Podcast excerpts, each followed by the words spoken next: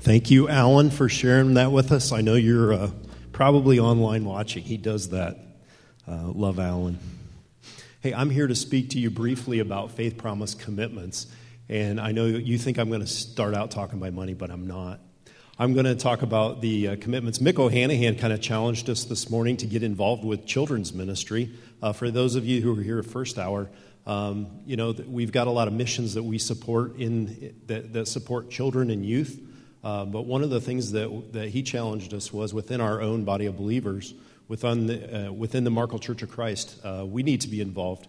And so, one of the ways that we can make a faith promise commitment is to serve within our local church. So, when you think of faith promise, hopefully the first thing that pops into your head isn't the financial aspect of it, but hopefully it's serving.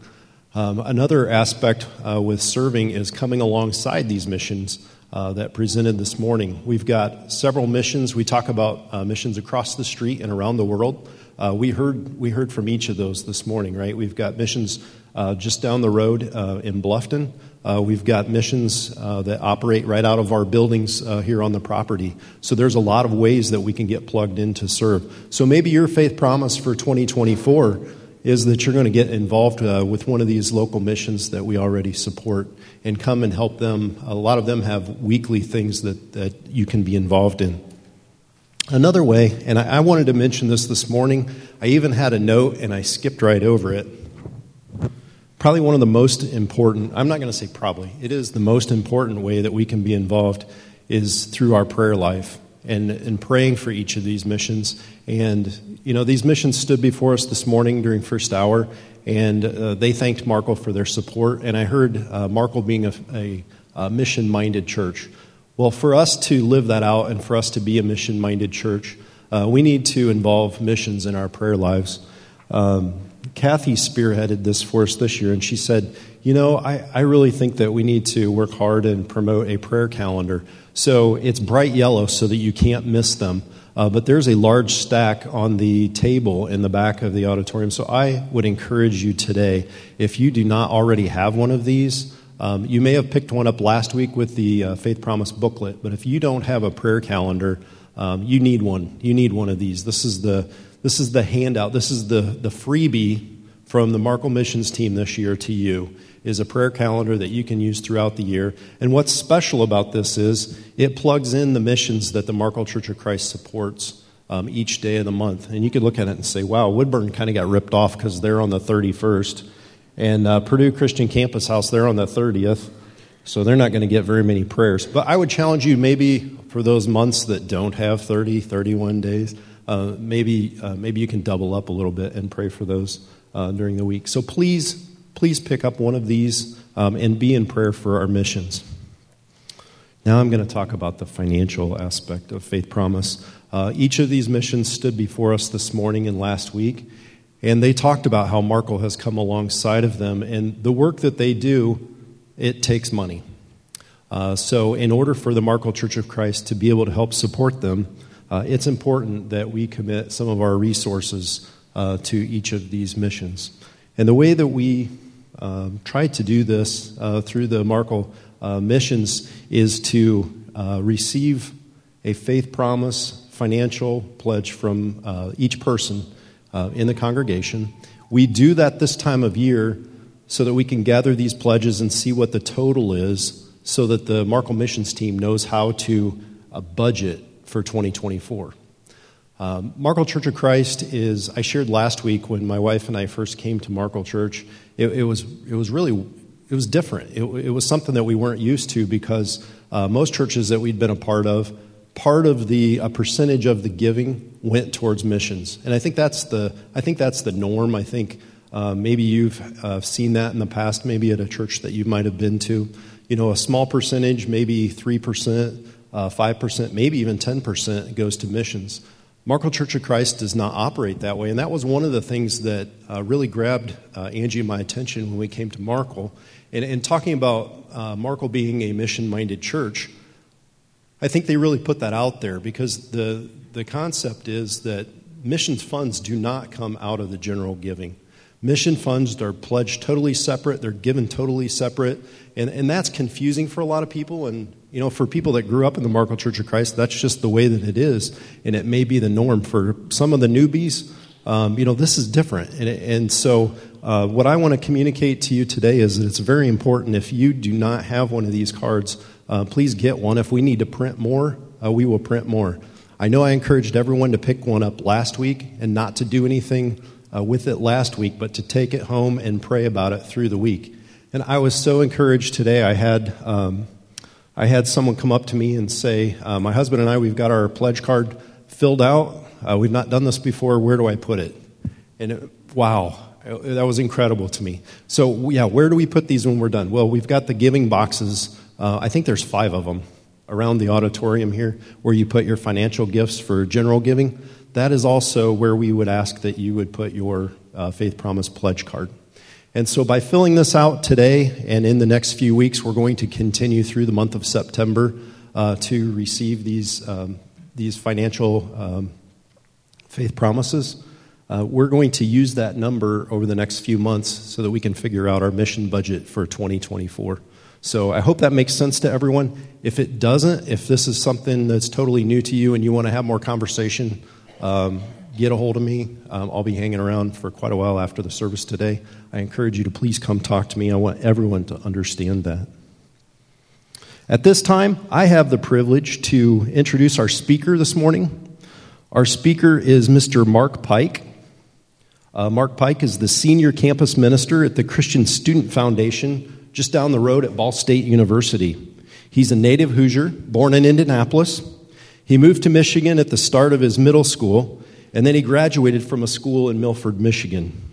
He's a graduate of Great Lakes Christian College, which we heard from last week. He graduated in 1982 with a New Testament major and Christian education minor. He is a 1990 graduate of Emmanuel Christian Seminary with Christian ministries emphasis. Mark married Lynn Harris in 1987, and they have four children. Dylan is married to Emily, they have two children, Boone three and Sage is one. Dylan is a Purdue graduate and is an environmental geologist. Olivia is a Ball State graduate who is an art teacher in Martinsville, Indiana. Seth is a Ball State graduate and a math teacher in Yorktown. And Jason is a current Ball State student. Mark was the associate campus minister, Christian Student Foundation at Ball State University in 1985 to 1992, serving under Brother Will Walls.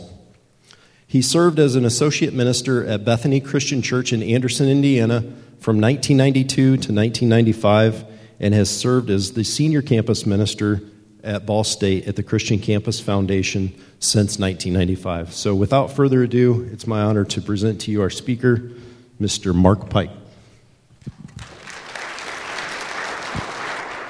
Good morning. Good morning. It's good to be with you. Um, I'm going to be uh, sharing with you a message from the Gospel of Matthew, starting with chapter 1, verse 1. And we are studying through Matthew uh, on our Sunday morning meetings at the campus house. So you're, you're getting a sermon that has already been done once. So hopefully that means it's better the second time. Kind of like, kind of like my wife's meatloaf, and you have that meatloaf sandwich after, it's, you know, it's better, right? So hopefully that's the case here, all right? Matthew 1. Matthew 1, um, Matthew introduces his theme of uh, Jesus the Messiah, son of David, son of Abraham. We're going to look at the son of Abraham piece this morning. So that's what's going to happen. Just before I do that, I have a couple pictures I want to show you um, from the Christian Campus House of Ball State. This picture it's from last Sunday, and it's our worship service, Sunday mornings at 11. So that means they are singing right now, right? It's 11:15, so you might pray for them, okay? And uh, so uh, one of the things I want you to, two things I want you to notice. That is last Sunday, and the room is full, okay? So we had about 100 to 110 students. Um, they move around a little bit, so I don't always get a firm count. Um, the thing that's exciting about that picture is that it's not unusual for us to have a full room on week one and things to drop off weeks after that. So that's pretty typical. That hasn't happened yet this year. Okay, so I don't know what's going on. We had a conversation this week about that, and so several of us have come up with some answers, but we'll wait and see uh, on what, what is going on with that. So that's encouraging to see. Next picture is our Wednesday night Bible study, and there are about 50 students in the room there. Um, one of the interesting things about our Wednesday night meeting, well, first, let me share how, what we do. We, uh, I or Caleb, our associate minister, we write a, a study guide for, uh, we're doing Hebrews, the book of Hebrews this semester on Wednesdays. And uh, we uh, outline the text, discussion questions, give them structure. And then our student leaders lead the Bible study discussion. So we'll have seven different groups meeting on Wednesday nights, and those are all student led. And then Caleb or I give an introduction, we give the handout. So that's, that's the good thing. Interesting thing about what's happened again, this year on Wednesday nights, we've not seen a drop off. Our attendance has stayed strong and stayed consistent for the first four weeks. So that's, that's encouraging. The other encouraging thing is back in the spring when we have our planning meeting, we talk about how the year has gone, what we want to do for the fall we, we, uh, we try to have some launch activities, welcome week activities. Uh, and the last few years, our Wednesday night launch activity was a little too heavy. It became too heavy on get to know you, social engagement kind of activities. Uh, our thinking was these are all new students, none of them know each other. We want them to get to know each other. We want to build community. What we didn't realize is that we were giving the message that we were more about fun and games than we were about Bible study. And a lot of students didn't come back. And our students picked up on that, and they told us at the, our planning meeting, let's not do that this fall. We want, we want to get in the Bible the first week. We want more Bible study, not less. We don't want more fun and games. We get a lot of that in other places. So that's what we did. We uh, had an introduction. We got into our groups. And uh, our, our uh, same with, thing with dynamic with our Wednesday night Bible study has been that it, the attendance has stayed up. So those are good things. And the encouraging thing is our students have a desire to know God and they want to read the Bible and they want to learn how to pray. The question is will somebody walk alongside them and do that? So I'm going to say more about that in a few minutes. All right, so we meet Abraham in Genesis chapter 12. So we're going to look today at uh, our introduction to Abraham and some themes that are in Genesis 12 about God's call to Abraham, what God's planning to do through Abraham, and then uh, how that call is, is intent, God intends for that call and those purposes to be lived out in the people of Israel. So we're, we're going to take a, a look at Isaiah 42, see how that's described.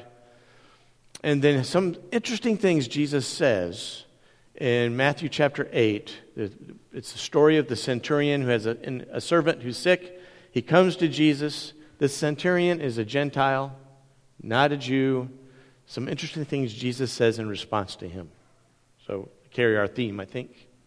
Then we're going to look in Matthew 28 at the end, and that should be a very familiar passage to a lot of you the Great Commission um, make disciples, uh, baptizing and teaching them. I, I have some things I think are interesting for us to look at in light of these other passages about Matthew chapter 28. So that's what we're going to do. We're going to end on trying to pull some things together as a challenge for us in the church today where we find ourselves.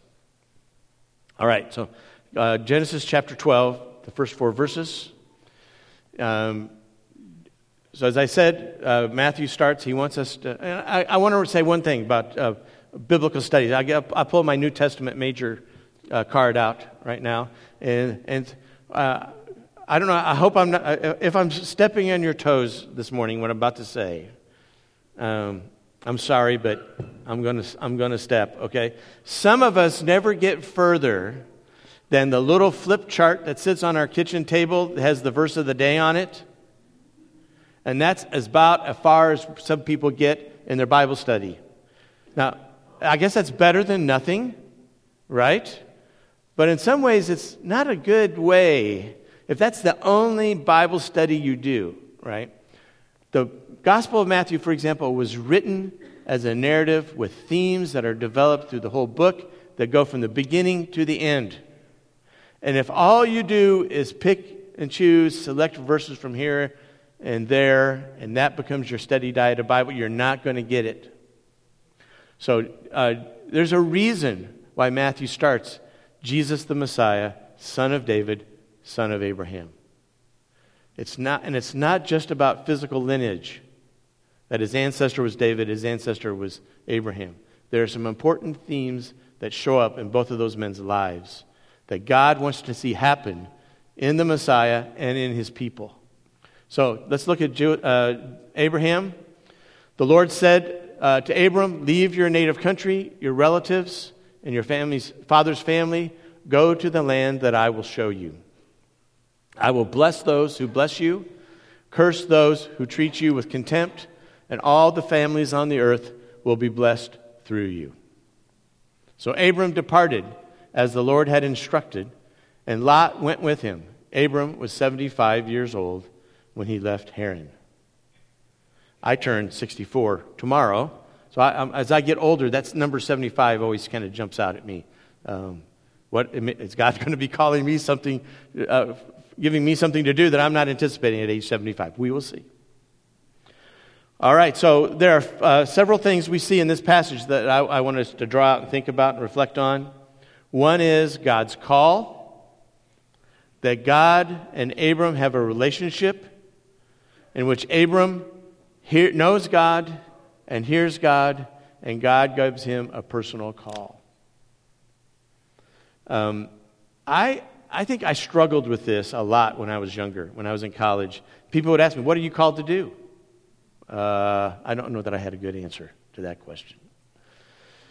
Um, so we're going to talk more about that today. But God had a specific call to Abram here in this passage, and that involved leaving his family and his home country and going to a new place. Um, what I find fascinating about this call is he, there's no brochure. There's no travel agency saying, here are all the things you're going to do when you leave home and you go to this new country. The basic message is, I'm going with you.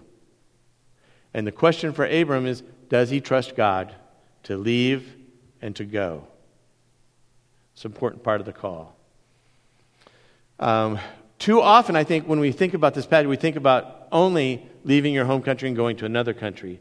But I think God can give us the same call, and we still live in the same house for 50 years or same community. He might be asking us to leave some patterns of thinking or speech or action and go to a new way of thinking and action and, and relating to people. So we'll talk more about that in, at the end of this message. But God calls people, God works through individuals. And I believe the, the message he, we have here with Abram is that God will call, not only does he call Abram, and not only does he call the Messiah, but he calls you and I. So the question becomes, um, and I think this changes, changed my prayer life when I really thought about the meaning of this. It, it, my prayer life went from, here's my list of demands for you, God, to, God, what do you want me to do? Who do you want to, me to talk to today?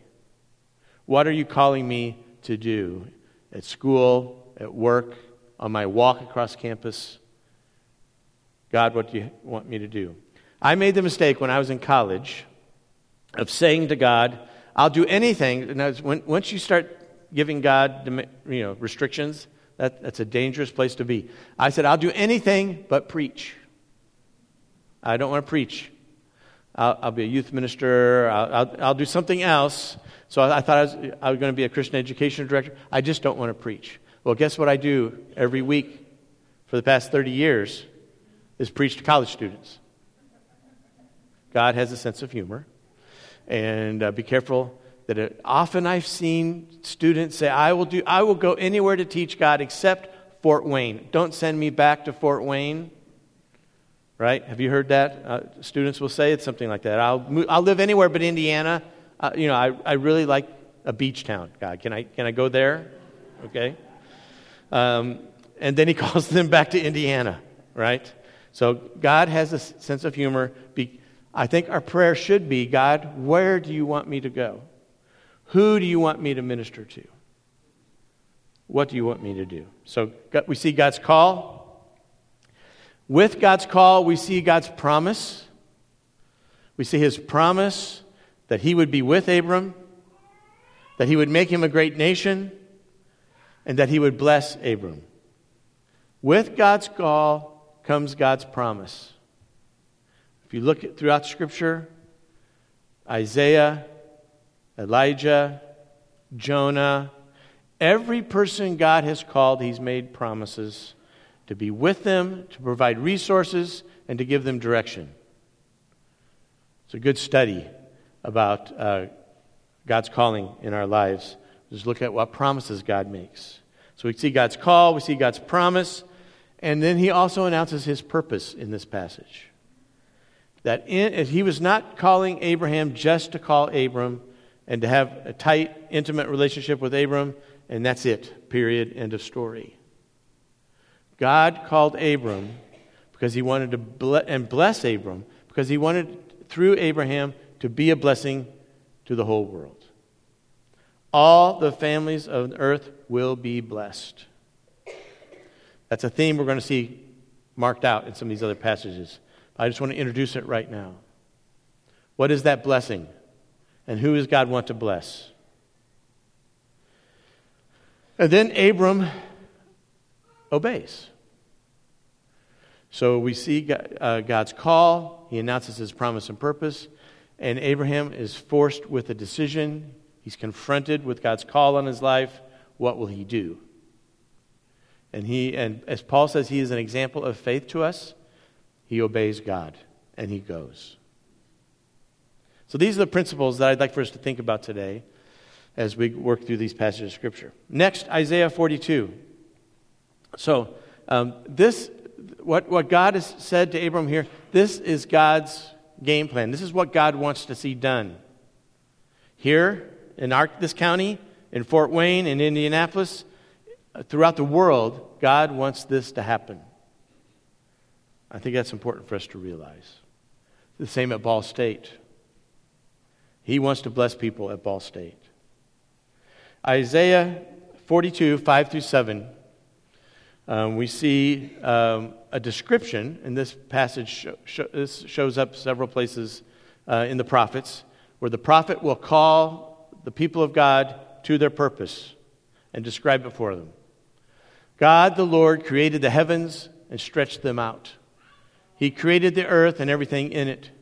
He gives breath to everyone, life to everyone who walks the earth.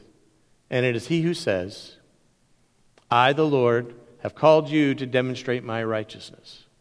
I will take you by the hand and guard you, and I will give you to my people Israel as a symbol of my covenant with them, and you will be a light to guide the nations.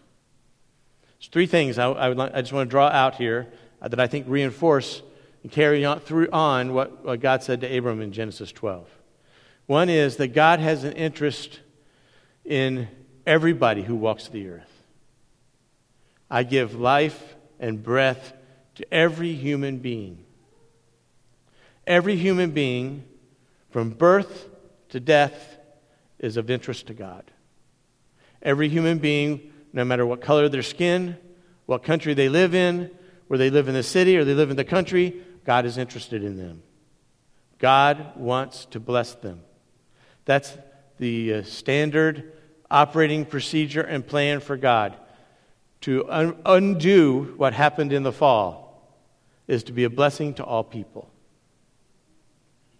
So that's the first thing here. Notice that carries on this theme of that Abraham will be a blessing to all families of the earth. Then he says something interesting. So he's talking to the servant, and this is a anticipation of uh, the messianic servant, Jesus, who would come later. So he's given some instructions about his purpose and plan in the time of Isaiah. But he says something about God's people here that I think is very important. He says that they are to demonstrate righteousness. Now, notice what, Isaiah, what he said here to, to, in, through Isaiah. It's not Israel's righteousness that is to be demonstrated, it's God's righteousness. Israel is to live in a manner in which God's righteousness is made visible to people from all nations. That is how God plans to accomplish his purpose through his people who demonstrate his righteousness. I think that is very suggestive for us in the church today. When I think about our ministry at the campus house, how does God plan to uh, uh, fulfill his purpose and exert his purpose to glorify his name? It's through the Christians who are on the Ball State University campus. He wants them to demonstrate his righteousness. Now, how is that going to happen? We'll, we'll get to that in just a moment. And then the third thing uh, in this passage is the Messiah is to be a light to all nations.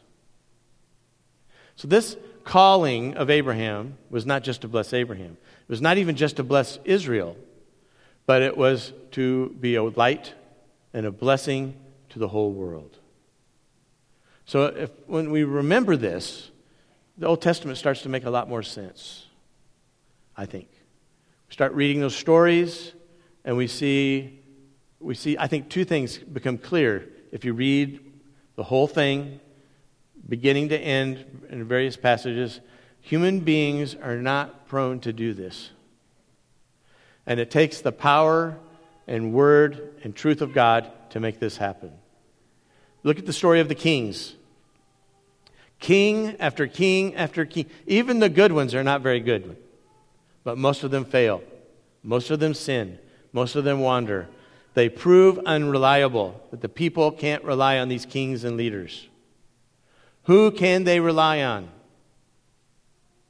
I think it's the cry of the Old Testament. And that's why God sends his chosen servant, the Messiah. So we come to Matthew now. And um, we see, uh, we've, we've, we've, noted Matthew 1, and that Jesus is the Messiah, the son of Abraham, son of David. Um, and I see these themes echoed, very interesting in a couple passages before we get to the end. So, uh, Isaiah, uh, Matthew chapter 8, verses 5 through 13 is the story of the centurion who comes to Jesus. So I'll read that and note, I want you to notice something how Abraham pops up in this passage when, as we read through it. When Jesus returned to Capernaum, a Roman officer came and pleaded with him Lord, my young servant lies in bed, paralyzed and in terrible pain. Jesus said, I will come and heal him. The officer said, Lord, I'm not worthy. I'm not worthy. Notice what he says. To have you come into my home. Just say the word. From where you are, my servant will be healed. I know this because I'm under the authority of my superior officers and I have authority over my soldiers. I only need to say, go, and they go, or come, and they come. And if I say to my slaves, do this, they do it. That's what authority looks like. When Jesus heard this, he was amazed. Turning to those who were following him, he said, I tell you the truth, I haven't seen faith like this in all Israel. And I tell you this, that many Gentiles will come from all over the world, from east and west and sit down with Abraham, Isaac, and Jacob at the feast in the kingdom of heaven. But many Israelites, those for whom the kingdom was prepared, will be thrown into outer darkness, where there will be weeping and gnashing of teeth. Then Jesus said to the Roman officer, Go back home, because you believed it has happened. And the young servant was healed that same hour.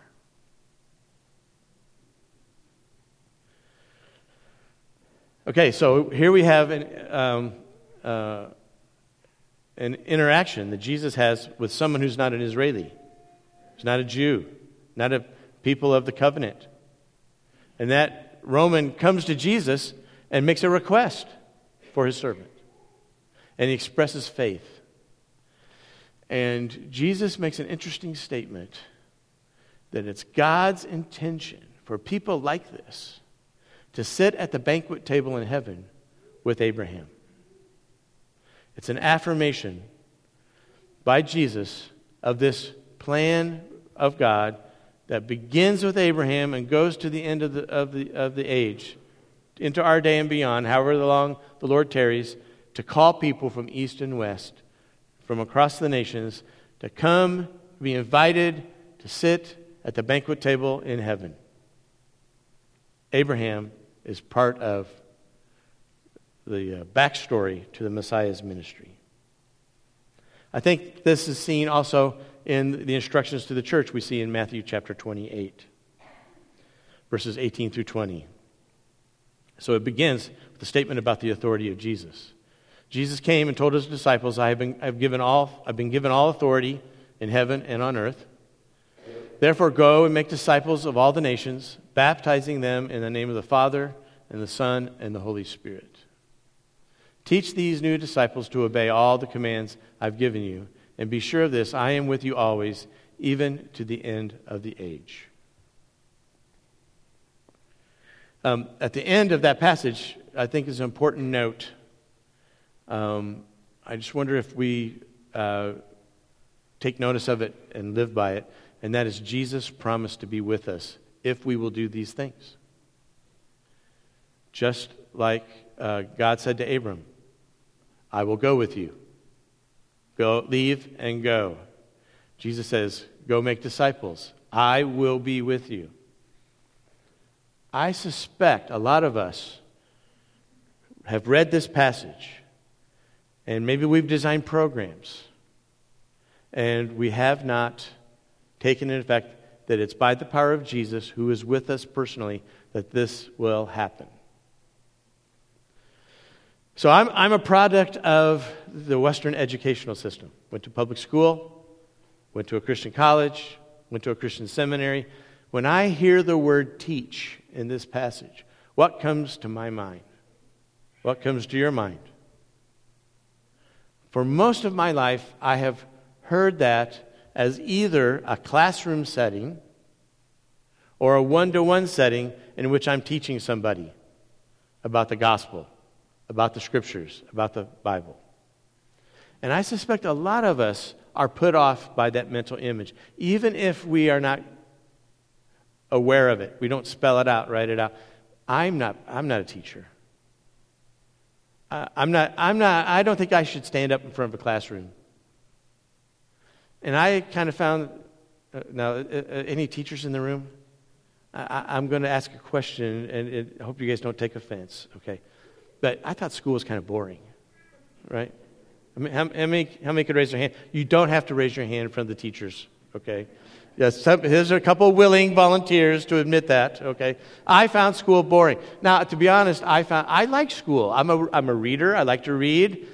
And uh, I, I was okay with school. But what I noticed was if I tried to replicate school in ministry, it was of limited effect. Now, I'm not saying it's of no effect. So I'm not saying here, get rid of your uh, Bible study fellowships or your, your groups for teaching young people. You should keep those. You should, you, can, you should make them as good as you can. Okay? They they're an important place. But there's a limit to what we can teach in a classroom setting. For me, the key thinking differently about that is, what is said in Isaiah chapter 42 that the righteousness of God must be demonstrated. What we have found is the most effective thing for us to do with our leaders is that we give them responsibility and ministry for them to lead and guide under our supervision and oversight. And we meet with them weekly to talk about how they're doing. What's working? What's not working? How are you growing? So we give ministry to students. That has been a, a real game changer for us over the last 10 or 12 years.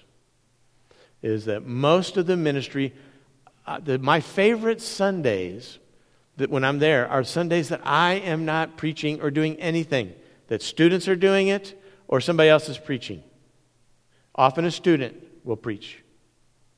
And I support, I pray, I encourage, I give guidance. I have found, if I look back over my, when did I learn the most? It's when somebody gave me a job that I probably did not feel prepared to do.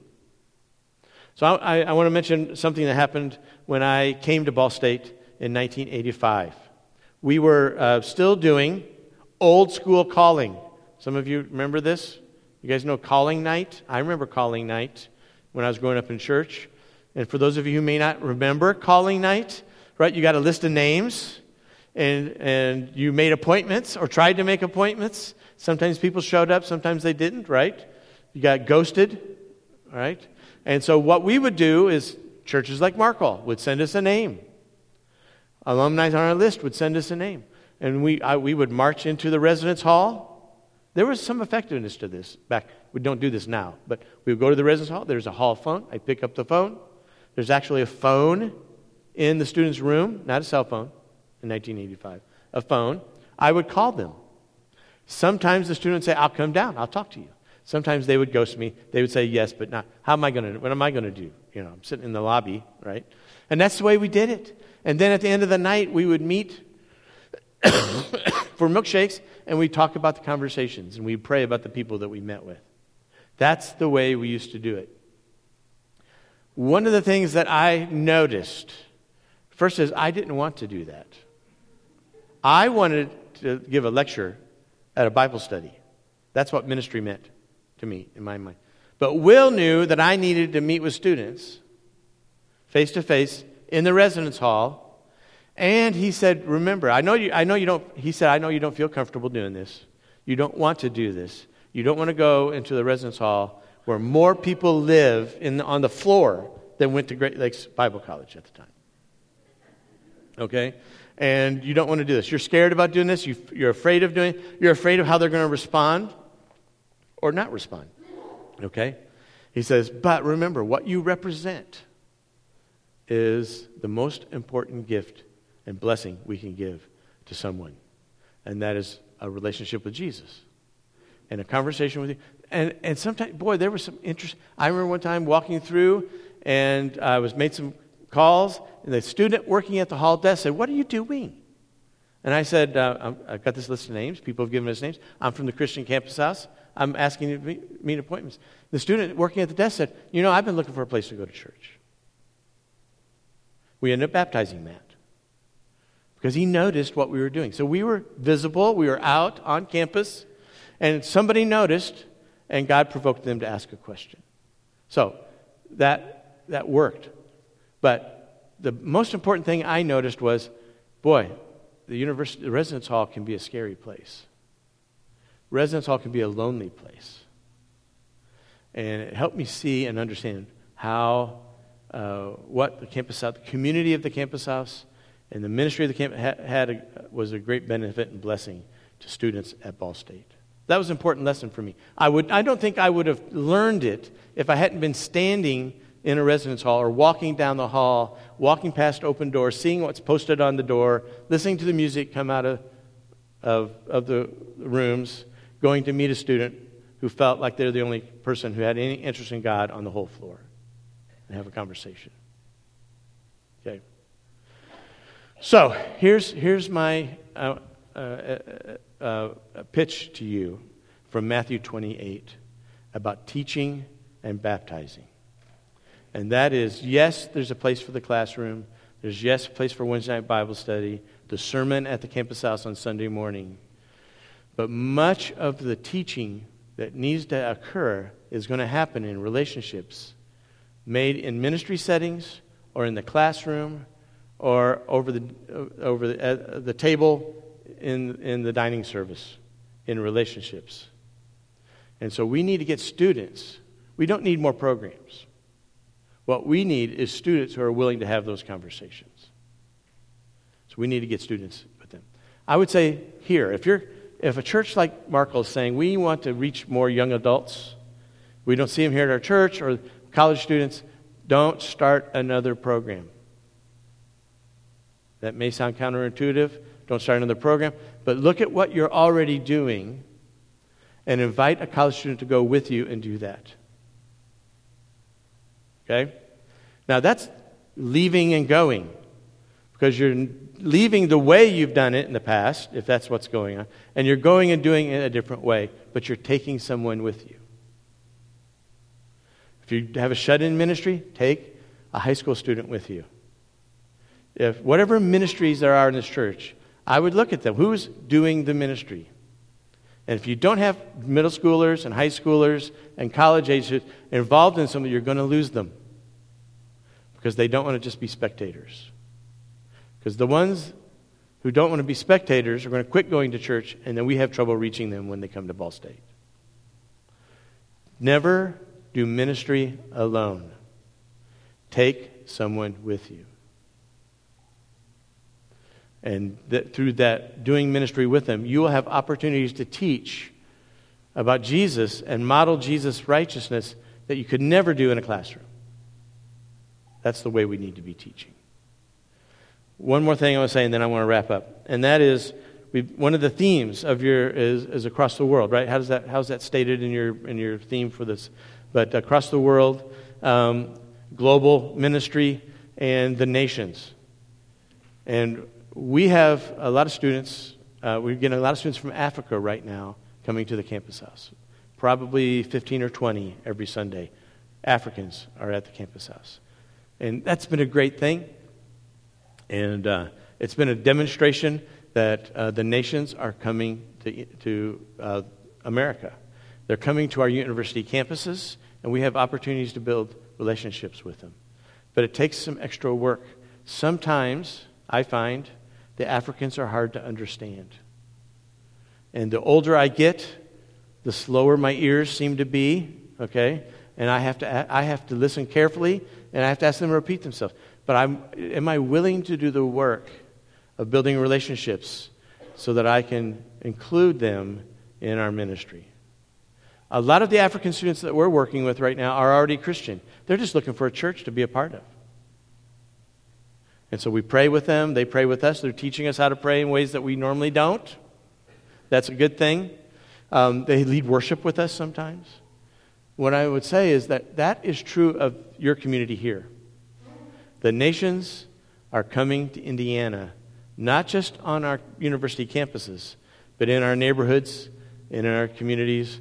And if you, I, I was, here's the challenge with the nations in, who are your neighbors is that you, if you start praying and say, God, show me who those people are, He will show you those people. You will begin to see them. So the question is do you want to pray that prayer? Do you want to ask God to show you maybe some new immigrants, some new neighbors that have moved in around you? And are, you'll see them in restaurants and stores and businesses. There's a neighbor of ours who um, sold their house to a flip, flipper. They, they, they flipped it, remodeled it, and I, I learned that the new neighbors who bought the house are from California. What, what, if you heard that, what was your first thing? Oh, great. People from California, right? You know, exiles from Southern California have decided to move to Anderson, right? I, I have to confess, I had that thought. So, then God showed me something different. I learned who was in that house. They're from Guatemala. Really? Okay, God. My wife uh, speaks Spanish, teaches, uh, works with Spanish speakers in the Anderson Community Schools. We have had hosts, been host family for students from Guatemala. I've made several trips to Guatemala, and then God puts a Guatemalan family in my neighborhood. Huh. I wonder what's going on there. Okay? Uh, so we've had the opportunity to get to know Nanette and her family um, in our neighborhood. My son mows their lawn, and they go to our church. They're there. You, I, I learned it because I was walking my dog, and I saw her get out of her car, introduced myself to her. I could have just kept walking. But I said, huh, I wonder who this person is new neighbor. So we went up, introduced, found out she's from Guatemala. Well, there you go. My wife was really happy when I came home and told her our new neighbors were from Guatemala. We have another neighbor from Mexico. So we have two Spanish speakers from other countries in our neighborhood on the same street. Do you think God wants us to have a relationship with those people? I think He does. So ask God to show you where those people are in your life. Physically, you don't have to go anywhere, but mentally, you may have to make some changes. Open your eyes, Ask God who you, He wants you to talk to this week. So start praying that prayer. All right, at the um, uh, last thing I want to uh, mention, because sometimes we go, I don't want to do that. I don't like to talk to people from other countries. I, their English is not so good, neither is mine. You know, English is a foreign language to me as well. You know, um, not so good at it, talking, right? Um, uh, what does Jesus say in Matthew 28? I will be with you to the end of the age. And in Matthew 1, verse 20, Joseph is deciding, thinking about uh, sending Mary away. And an angel comes to him and says, This child that Mary is carrying is by the hand and work of God. You shall name him Emmanuel. And the name Emmanuel means God with us. For he will uh, remove uh, the sins of his people. And that is the blessing that God has chosen to work through you and I to be ambassadors and representatives of the Messiah who will take away the sins of the world and our neighbors. The question is will we be obedient to answer that call and go with Jesus? Because he's doing it already. The question is are you going to go with him or not? Let's stand and sing.